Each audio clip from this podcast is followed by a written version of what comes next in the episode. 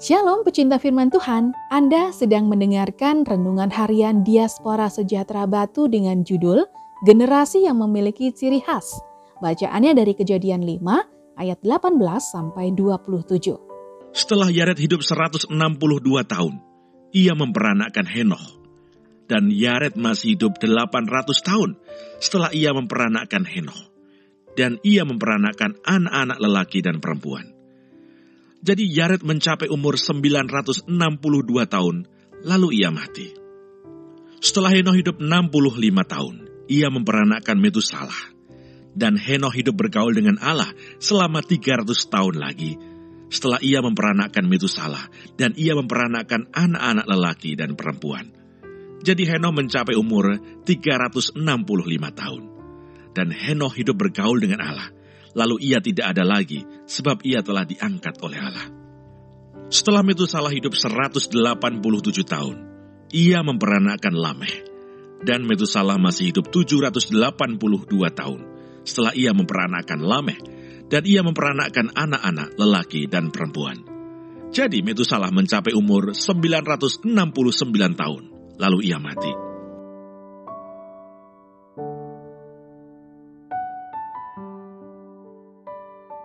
Dan Henokh hidup bergaul dengan Allah selama tiga ratus tahun lagi setelah ia memperanakkan Metusalah, dan ia memperanakkan anak-anak lelaki dan perempuan.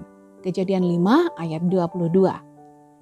Nama Henokh dalam Alkitab ada dua. Yang pertama adalah keturunan Kain pada Kejadian empat ayat tujuh belas, dan Henokh yang menjadi keturunan Set di ayat dua puluh dua.